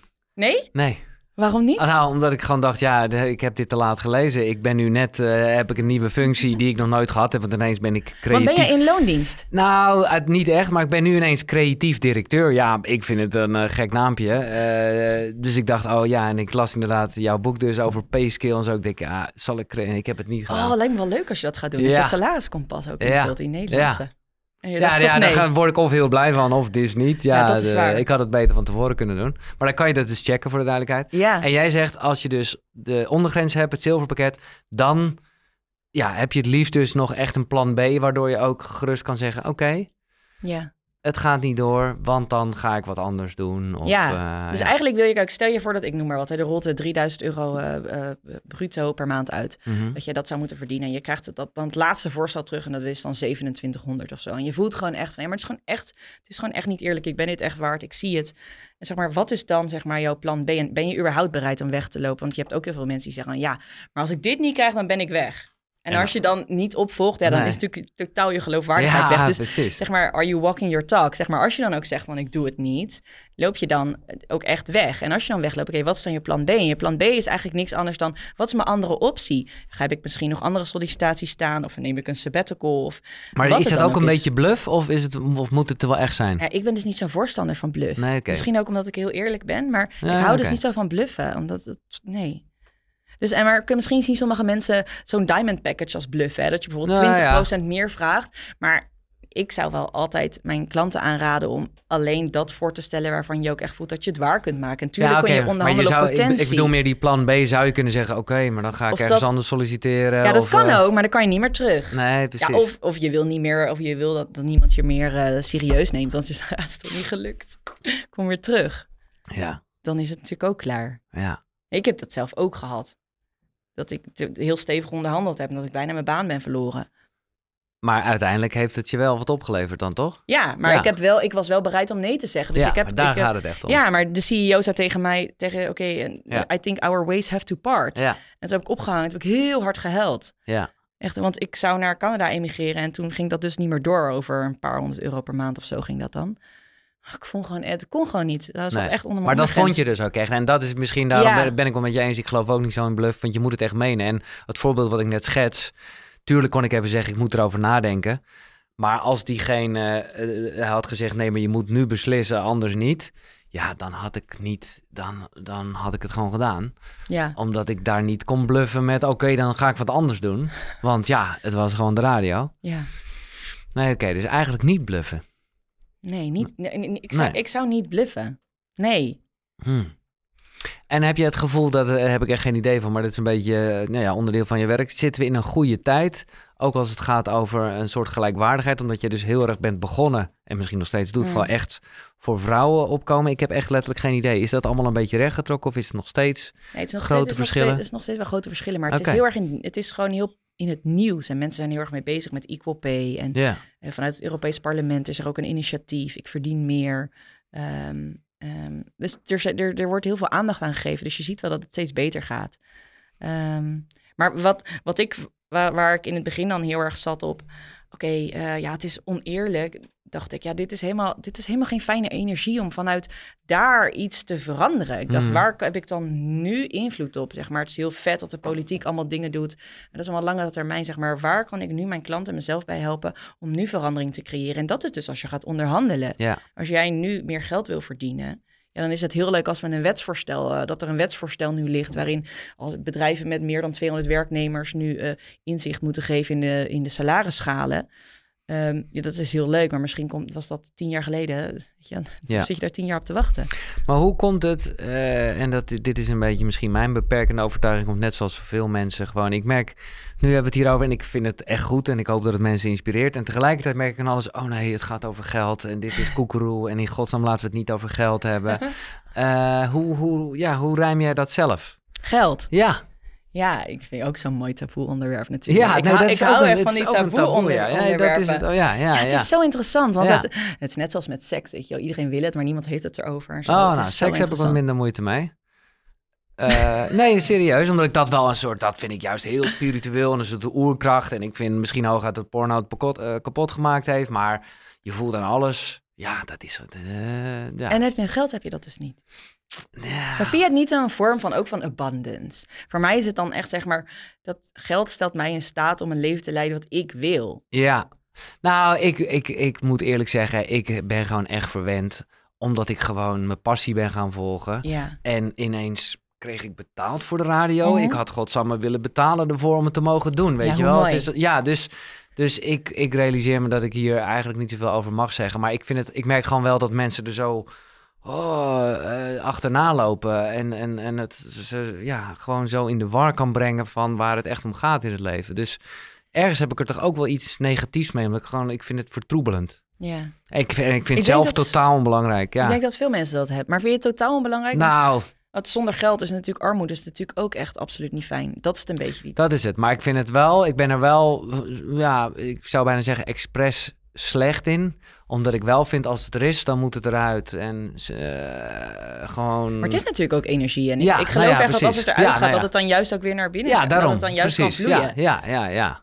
En ik heb een tijd, omdat ik toen stopte met de radio... En, en vond ik het heerlijk dat ik echt eventjes... En dat viel allemaal wel mee hoor. Maar voor mezelf ineens dacht... Oh, nu moet ik echt wel een beetje gaan opletten... en mijn auto verkopen en zo. Dat vond ik te gek. Dat vond je te gek? Dat vond ik waanzinnig. Ja, dat vond ik gewoon omdat ik gewoon dacht: oké, dan moet ik nu nieuwe ideeën verzinnen. En ineens was het, en, dat, en nogmaals, eigenlijk was het helemaal niet nodig, maar toen gaf het me wel een soort positieve drive. En als het dan zoals nu weer zo er is, dan denk ik: ja, nou ja, ik weet het niet. Maar het is, het, heel Maar het, is positief is natuurlijk het ook, niet. maar het is natuurlijk geen voorwaarde voor geluk. Maar eigenlijk, Nee. kijk, geld is eigenlijk niet positief of negatief. Het is gewoon een, een middel. Het is Ja. gewoon net Ja. zoals dit. Ja. Alleen wat wij eraan hangen is weer iets. Dus ja, je kunt er iets positiefs of iets negatiefs aan hangen. Maar heel vaak wordt dan de associatie met wat, mij, wat wij met het geld doen, dat is positief of negatief. Maar geld aan zich natuurlijk niet. Nee. Dat is gewoon neutraal. Maar hoe eh, zouden we het... Ja, dit is een te kort door de bocht vraag, maar ik ga het toch proberen als een soort kleine... eh, hoe, hoe kan je je associatie met, met geld wat relaxter maken? Hmm. Ja, er zijn natuurlijk zoveel boeken over geschreven. Ja, Je moet gelijk aan, aan eh, Think and Grow Rich en Ja, Rich precies. Dad Poor Dad en, Ja, en ja, denken. En ja. The Man Think Ja. It. En Maar dat is weer, die- daarom vind ik jouw titel van je boek ook heel mooi.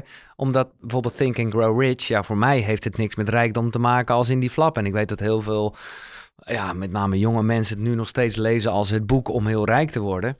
Terwijl net zoals de waarde in je bent het waard en Think and Grow Rich, eh, rijk zit hem totaal wat mij betreft niet in geld. ja. Nee, ja, dat, nou, dat, dat, dat is natuurlijk ook je definitie. Van Ja. Wat is dan rijkdom? Ja. Wat kun jij met geld ook... Wat kun jij met geld doen? Ik denk dat het nog veel mooier is als je ook... In plaats van dat je bijvoorbeeld zegt... Stel je voor dat je zo'n strategie-sessie doet... en dat je zegt... Oké, ik wil een ton omzetten met mijn business. Maar dat is natuurlijk, een, dat is natuurlijk heel mooi. Maar wat kan Ja. je met die ton doen? Misschien Ja, is dat ja. zeg maar die emotie erachter. Want met geld kun je ook heel veel mooie dingen doen. En misschien kun je eindelijk investeren in die projecten. Als ik dan bij mezelf denk... Oh ja, en het jaar dat, dat, dat nadat ik terugkwam uit Nepal, had ik een heel goed jaar, zei ik, oh, ik ga dan nu een deel aan die sloppenwijken geven. Ehm, een, een deel van mijn winst, sta ik een percentage af.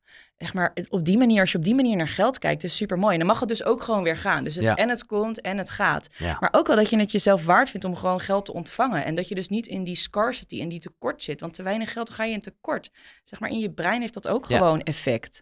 En uiteindelijk, ik geloof gewoon dat we hier op aarde zijn om dat aardse leven te leven. En daar is geld een heel fijne bijkomstigheid van. En het is grappig, want uiteindelijk, diep in de kern wil iedereen voldoende geld hebben. Maar spreken we het dan niet uit? Want ja, je kan maar beter gewoon gemiddeld zijn en niet met je kop over het maaiveld uitsteken. Want ja, te weinig is niet goed, maar te veel is ook niet goed, hè? Maar ondertussen wil iedereen wel die, die jackpot winnen. Nee, ik Het vind het heel zo- goed dat je het scarcity zo-. En dat, dat merk ik dus inderdaad. Dat heb ik dan gelukkig niet. En, maar ik merk wel dat mensen er gewoon zo mee bezig zijn. Maar er is, Ja. er is, veel, er is genoeg geld. Ja, er, er is ook genoeg. En, Ja. Maar het is toch ook heel leuk om te bedenken van... oh, wat zou ik met het geld kunnen doen? Wat voor leven kan ik dan Ja, leiden? ja, Niet alleen ik, maar wat, weet je, met je familie... En, en misschien ook inderdaad goede doelen. Of wat vind jij nou heel belangrijk in het leven? Daar kun je geld, kun je zoveel mooie dingen mee doen. Ik heb heel veel ondernemende vriendinnen om mij heen... die, ja, die dit soort ideeën hebben. Sommigen zitten ook hier. Ja, Ja, en die... Nee, maar dat vind ik wel echt top eh, voor, voor het werk dat je doet. Die heb jij wel door, nou ja, gewoon toch dingen te leren over onderhandelingen en zo. Gewoon tjoe, ja. eh, helpen vliegen, zeg maar. ja, en dan kun je zelf kiezen wat je met dat geld doet natuurlijk. En dan, ja. Eh, Er staan heel veel mooie quotes in je boek. eh, en op het einde van het boek vind ik top. Staan er ook gewoon wat quotes van jou. Zoals je krijgt in het leven niet wat je waard bent, maar wat je onderhandelt. Dat is wel een goeie. En eh, ja, deze vond ik echt heel mooi. Dat is echt, echt, echt de eindquote. In order to fly, you have to jump. ja. Eh, en, en ja, dat is gewoon natuurlijk, eh, nou ja, ook wel een beetje mee begonnen. Dat is dus wel degelijk die overgave. Kan je alsnog je whiteboard gemaakt hebben. Ehm, maar wat, wat staat er dan nu nog op jouw lijstje? Ja, nogmaals, het is, het is, laten, we, la- laten we doen alsof het januari is. Je boek is gewoon eh, goud, bestsellerlijst, top. En dan, is het, ja, dan ligt de wereld weer aan je voeten. ja. Wat, eh, Ik denk dat ik toch eh, wat meer stabiliteit wil. Lekker een huis. Oké, Ja, dat ik, ik weet alleen nog niet zo heel goed waar. Misschien ook in Nederland en misschien ergens anders. Maar ja, na zoveel jaar overal en nergens wonen en, en continu verhuizen en altijd een maar koffer was het, leven. een, was het, een, was het eh, een vlucht? Nee. Ja, nee, ja, ik weet eigenlijk niet waarvan. Het kan natuurlijk ook... Nee, ja, nee, ik vond het heel, ik vind het heel mooi. En ik weet ook niet, als ik dan nu zeg, ik wil een vaste plek, of dat dan forever blijft. Dat dit een levensstijl is om, om, te, om te groeien. En ik zou het ook nooit anders doen. Als ik terugdenk aan eh, waar ik al mijn geld heb ingestoken. Kijk, ik heb geen koophuis. Ik heb heel de wereld gezien. Ja, met mijn salaris had en, en met mijn business had ik echt dikke huizen kunnen hebben van iedereen en dikke auto's. Ik heb een tweedehands fiets, weet je wel. En ik reis heel de wereld over. Nee, en, ja, en, ehm, maar ja, het is toch wel lekker ook om eh, een beetje mijn roots. eh, dat het komt heel tijd zo naar dat ik een beetje zo die wortels zo in die aarde zet. Dat iets meer thuis is. In plaats van ja, vorig jaar 13 keer verhuisd. En, 13 keer? Ja, en weet je, en zo de afgelopen 15 jaar heb ik gewoon zoveel gereisd en in zoveel landen gezeten. Ja, over de, ik denk bijna 60. En dat is gewoon echt heel veel. En het is echt prachtig, want ik ontmoet de mooiste mensen en de culturen. En ik leer zoveel. Ik vind, denk echt dat wonen in het buitenland, reizen in het buitenland... en dan niet twee weken all-inclusive ergens heen gaan... maar gewoon met Ja, je echt, backpack eh, ja, ja. maandenlang... Hey, wat jij ook ging doen. Mhm. Dat is toch een cadeautje Ja, voor jezelf... ja. en alle mensen die je tegenkomt. En. Of dingen, hè. Ik vond wat ik... Ik heb nog... eh, ik weet dat ik op een gegeven moment... Samen met Floor, mijn vrouw... eh, hadden wij op onze kamer in Indonesië ergens een schorpioen. En ik zat jouw boek te lezen. En, ik, eh, dat, dat was, en dat was ook echt zo'n moment. Wat was het weer? Schorpioen is de... En die staat voor transformatie. Ja, nou, we zaten er middenin, joh. Ja, hè? Jullie- Ja. nee, maar echt. Maar dat, dat, ik vond het gewoon leuk om te lezen. Maar het is gewoon heel erg, ik moet zeggen... En dat omschrijf je ook, de kracht van natuur en stilte. Ja, het zijn een beetje de clichés, maar dat is toch echt goud. Ja, dat is echt goud. Ja. Wat we niet echt, maar dat is ook precies eh, waarom je denk ik het boek hebt moeten herschrijven. eh, of nee, nee, je, er is een methode uitgekomen. Ja. Maar dat is iets, nou ja, eh, wat, wat kan je zeggen over jouw methode, de Pluma-methode? In tien stappen naar een leven op jouw voorwaarden. Wat, wat, wat wil je daarover zeggen?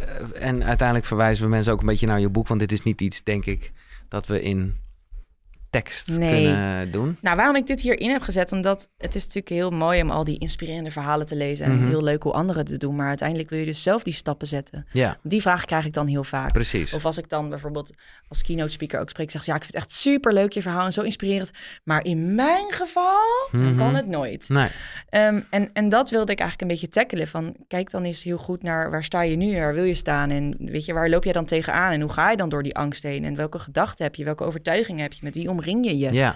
Nou, dat vind ik ook wel mooi. Voordat we toch laten we, laten we wel de stap even doornemen. Dan Mhm. gaat dat misschien bij mensen wel triggeren en eh, dan eh, het boek lezen. Maar die, die eh, wat zei je nou net? De, de, je, de, je eigen negatieve overtuigingen. Ja, ik vond het, poeh, ik vond het nog wel iets. Jij hebt het op een gegeven moment over een ergernissen-dagboek. Dus Oh. dat is gewoon eigenlijk een beetje leeglopen op alles wat je ja, niet goed vindt. Ja. Maar ik, ik dacht wel van, ja, maar ja, dan ga je dat toch heel erg zwart op wit zetten en bijna ja, eh, manifesteren. Ja, of het is juist loslaten, of jezelf het eerst. Want ik, ik geloof dat echt de eerste stap naar, naar verandering is bewustwording. En je bent Ja. je heel vaak niet bewust. Wij Nee, zo. Nederlanders zijn echt van die klagers. Als je lang in het buitenland bent geweest, dan kom je terug en dan, eh, nou, dan is het te warm. En Ja. dan te veel regen en dan weer te koud en dan te veel wind, zeg maar. En dan, het is gewoon, Nederlanders klagen zoveel, terwijl wij het eigenlijk in Nederland hartstikke goed hebben.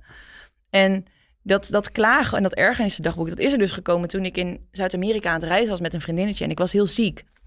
En heel de tijd ging het maar over ziek zijn. En dan had ik daar weer pijn. Ik bleek een voedselallergie te hebben uiteindelijk, maar daar kwamen we jaren later pas achter. Maar ik was heel de tijd ziek en of dan reden de bussen weer niet. En dan lagen we ergens weer in een super vies hostel. En nou, alle avonturen die je natuurlijk meemaakt. En toen hadden wij gewoon besloten van... zullen we dan elke dag... gewoon mogen we vijf minuten klagen en dan zijn we klaar. Dan Ja, wil ja, gewoon ja, niks meer horen. Ja. En niet gewoon heel de dag door zo druppelen. Nee, dus het was ook ah. een beetje, eh, ja, ja. En is eigenlijk is het voor mij een soort bewustwording van hoeveel je klaagt en waar klaag je dan over en kun je dat dan veranderen. Dus het doel is niet inderdaad zo, ik ga lekker klagen. Nou, het is wel namelijk de reden waarom ik op een gegeven moment ben gestopt met, met, eh, met journaling. Omdat ik dacht, ja, ik vond het gewoon, ik vond mezelf gewoon een beetje te veel zeiken. Toen dacht ik, oké, eh, we laten het los. En dan geloof ik veel meer in hoe geforceerd het ook is in, in de drie dingen opschrijven eh, waar je dankbaar voor Ja. bent of die je tof vond. Maar ik vond het wel weer even fris om bij jou juist toch het omgekeerde te lezen. Maar ik, ik snap hem wel iets meer. Ja. Een ergernissen dagboek. ja, gewoon voor die bewustwording. Maar die zou ik daarna ook het liefst wel even in de fik gooien. Ja, gewoon. dat zou ik ook doen. Nee, Gewoon precies, Lekker, ja. Nee, ja, heerlijk. Lekker in de fik. Oké, eh, eh, ja, mensen kunnen je het boek lezen of, of, of je, jouw coaching volgen, maar toch even de methode. Wil je de stap even met ons doornemen? Ja, ze zei ja. Ja. Nou, de eerste vraag is eigenlijk, waar sta je nu? Gewoon, het, dat je gewoon is echt... Weet je, mensen weten heel vaak niet waar ze op dit moment staan in hun leven. Gewoon durf jij echt jezelf in de spiegel aan te kijken en te zeggen... oké, dit is waar ik sta. Ben ik gelukkig in mijn relatie? Ben ik gelukkig in het huis waar ik woon? Ben ik gelukkig met het geld dat ik verdien? Ben ik gelukkig met de baan? Ben... Ja, Ja. gewoon de, de, de, de, bekende cirkeltje. Wel, ja. de dus de, de wheel of life gewoon eens invullen. Maar, dan, maar dan ook wel echt invullen. Ja. We nemen onszelf toch super vaak in de maling. Precies. We zijn helemaal niet eerlijk tegen onszelf. En, dan, en dan eigenlijk ook nog eens bedenken, oké, waar sta ik dan nu en waar zou ik dan heel graag willen staan? En dat kun je zelf bedenken dat over een jaar is, of over drie jaar, of over vijf jaar. Ehm, en dan is de volgende vraag van, wat houd je eigenlijk tegen? Want die zit er natuurlijk. Iedereen hier heeft dromen. En maar dan hebben we allemaal weer ideeën. Ja, maar niet nu, want...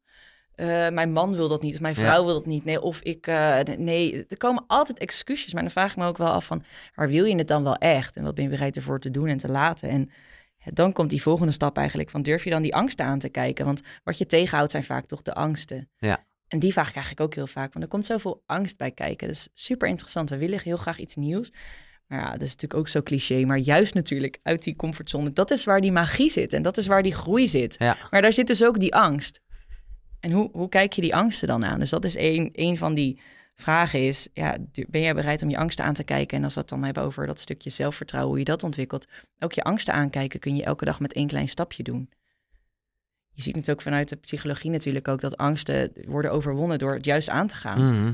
Maar niet door, ik- als je een of andere spinnenfobie hebt, om dan gelijk eh, die spinnen in je handen, Nee. gelijk Nee, precies. Gewoon ook weer kleine stapjes. Nee, Ja, top. Ja, ja. ja, ja. Ja. En dan jezelf de vraag te stellen, wat is er nou echt belangrijk voor jou? Wat is er dan eigenlijk echt belangrijk? We vinden allemaal zoveel dingen belangrijk, maar wat is er echt belangrijk? En is Echt dat je dan... kernwaarden. Ja, Ja. en wat is dan, besteed je daar dan ook je tijd aan? Ja.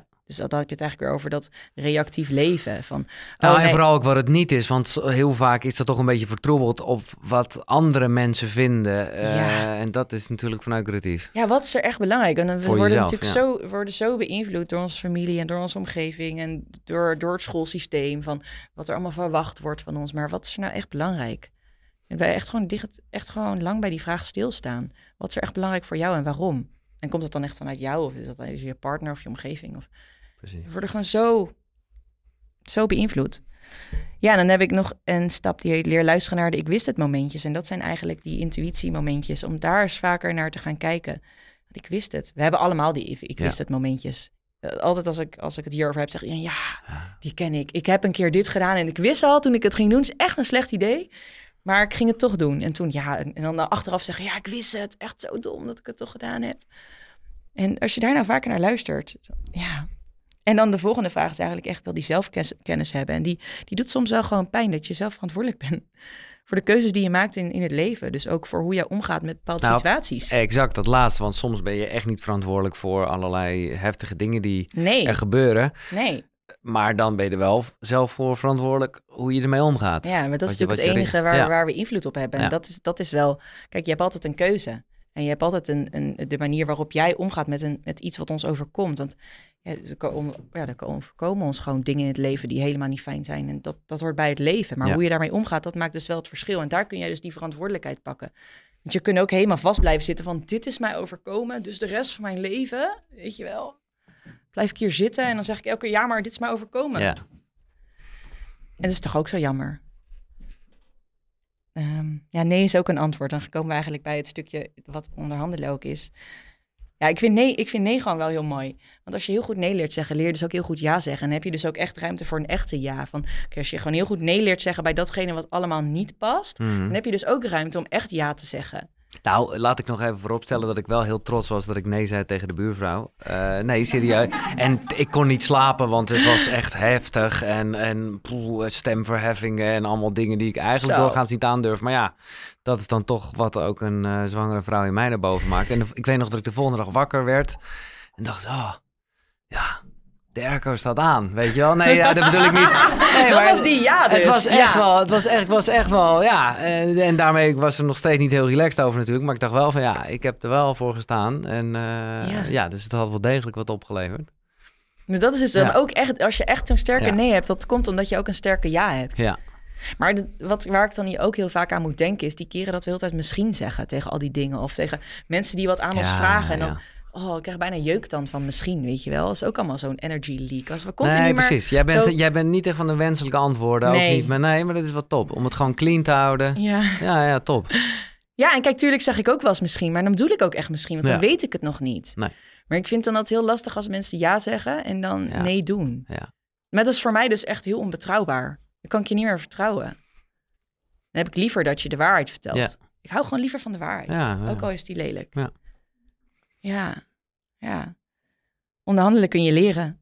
Ja, onderhandelen is ook zo leuk. Ik, ik, ja, ik kan me er echt voor wakker maken. Het is gewoon niks anders dan, dan, dan invloed uitoefenen om te krijgen wat je wilt. En dat is toch uiteindelijk wat we continu doen in het leven. Gewoon invloed uitoefenen om te krijgen wat je wilt. En uiteindelijk is het communicatie en is het het spel tussen twee mensen. En het gaat over van alles. Dit onderhandelen Ja. met je buurvrouw, maar Ja. ook met je vrouw, wie, weet ik veel, wie de boodschappen gaat doen of wie er gaat koken. Het is, het is- Ja, nou ja, jij schept er echt genoeg in. Dat zie ik ook aan je. Maar ik, ik vind het ook, eh, ja, weet je wel, misschien ben ik dan een van de vage hippie, maar ik vind het ook ergens, wil ik, he- wil ik helemaal niet onderhandelen. Wil ik gewoon dat we het eens zijn, sowieso, van tevoren al. En, eh, maar waar bestaat dat dan? Nee, maar dat, dat, dat vind ik ook, dat is ook, dat maakt het allemaal een beetje ingewikkeld. Ik snap wat je zegt, dat het, ja, eh, ja. Maar het is niet dat ik denk, oh ja, leuk, we gaan eens eventjes voor mezelf opkomen. En eh, het voelt dan, dat vind ik dan, het voelt zo Is egoïstisch ook. of? Ja, Oh, egoïstisch. Ja, Maar weet je, dan is je uitgangspunt dus als jij je gelijk krijgt dat de ander dus verliest. Maar ja. als dat nou, kijk, wat ik, wat ik leer is win-win onderhandelen. Dat betekent dat eigenlijk er twee partijen zijn die, die allebei beter uitkomen. Dus Ja. het is geen strijd. nee. Ik zie het altijd van, als ik vroeger dan ook een nee kreeg, dan dacht Ja. ik zo, hm, ik ga eens kijken hoe ik toch ja kan krijgen. Ook als kind al, weet je wel. Ja. Dan dat, dat je niet bij je vriendinnetje mocht slapen of zo. En dan zou heel zo'n strategie, zo'n plannetje bedenken van, hoe kunnen we het dan wel doen? Ja, ik, ik word er gewoon heel, ja, ik vind het ook wel leuk als iemand nee zegt. Dan kijken, als ik eens kijken of ik er een ja van kan maken. Ja. Ik ben blij dat je mijn buurvrouw niet bent. Want dat had het allemaal nog ingewikkelder gemaakt. Maar ik, ik, ik snap wat je zegt. Ik vind het inspirerend. Ja. Ik nog twee punten. Wat ben je waard? Ehm, dat is ook wel interessant. Je hebt natuurlijk gewoon de feiten wat je waard bent, maar het is uiteindelijk ook een gevoel. Ja. En dat vind ik wel mooi bij jou, wat jij zegt over de radio. Jij wilde dit zo graag. Ja. Maakt je eigenlijk niet uit wat je verdiende. Dus kijk, in die end leer ik iedereen om te verdienen wat ze waard zijn. Om daar ook een onderzoek bij te doen bij marktwaarde. Maar uiteindelijk gaat het erom, doe jij wat je leuk vindt en voel jij dat je betaald wordt Ja. naar de waarde die je krijgt. Dus in die zin ben ik ook niet een keiharde onderhandelaar. Want je hebt heel veel eh, mannelijke onderhandelcoaches die er... Nou, er zijn geen onderhandelcoaches, maar mannen die dus je beter leren onderhandelen. En die, die, die, die staan niet voor win-win onderhandelen. Nee. En die houden van bluffen. en, ja, en er is er een winnaar en een verliezer. Nee, dat ben ik dus helemaal niet. Dus ook, ook juist dat gevoel volgen van...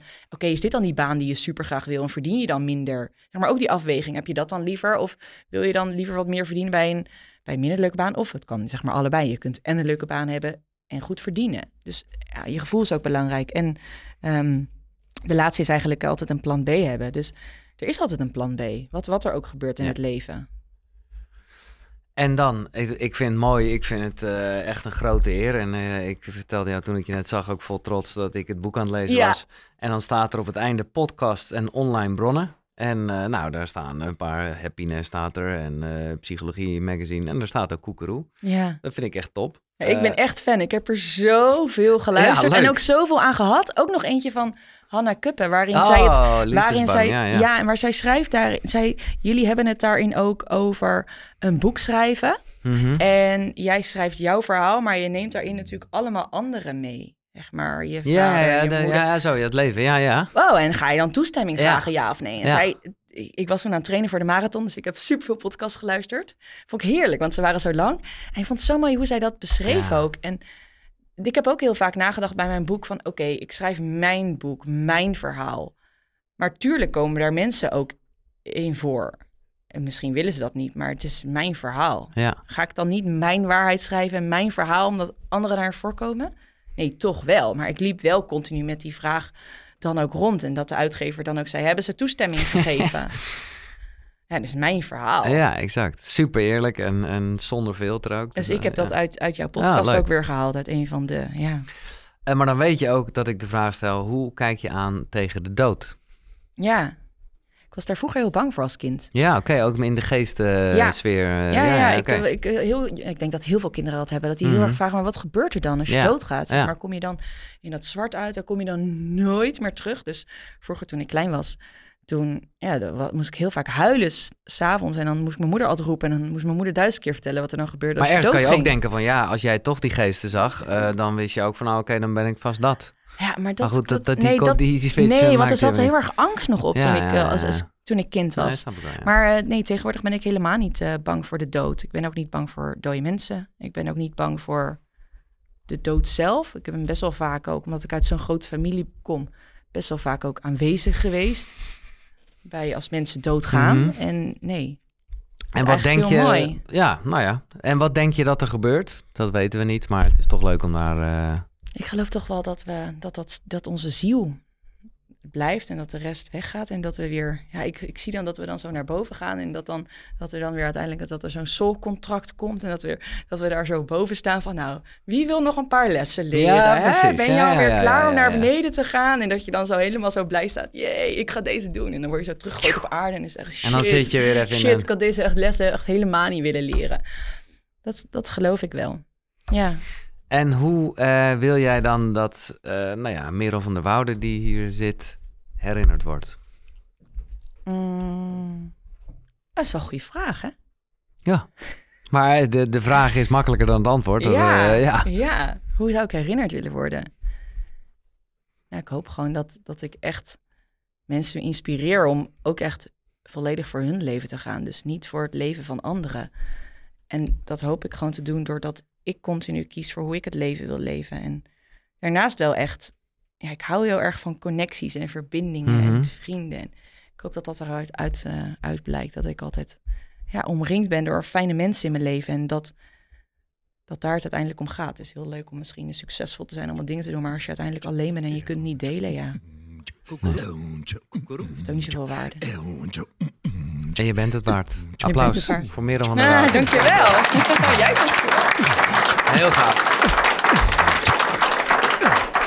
Thank you. Ja, Ja.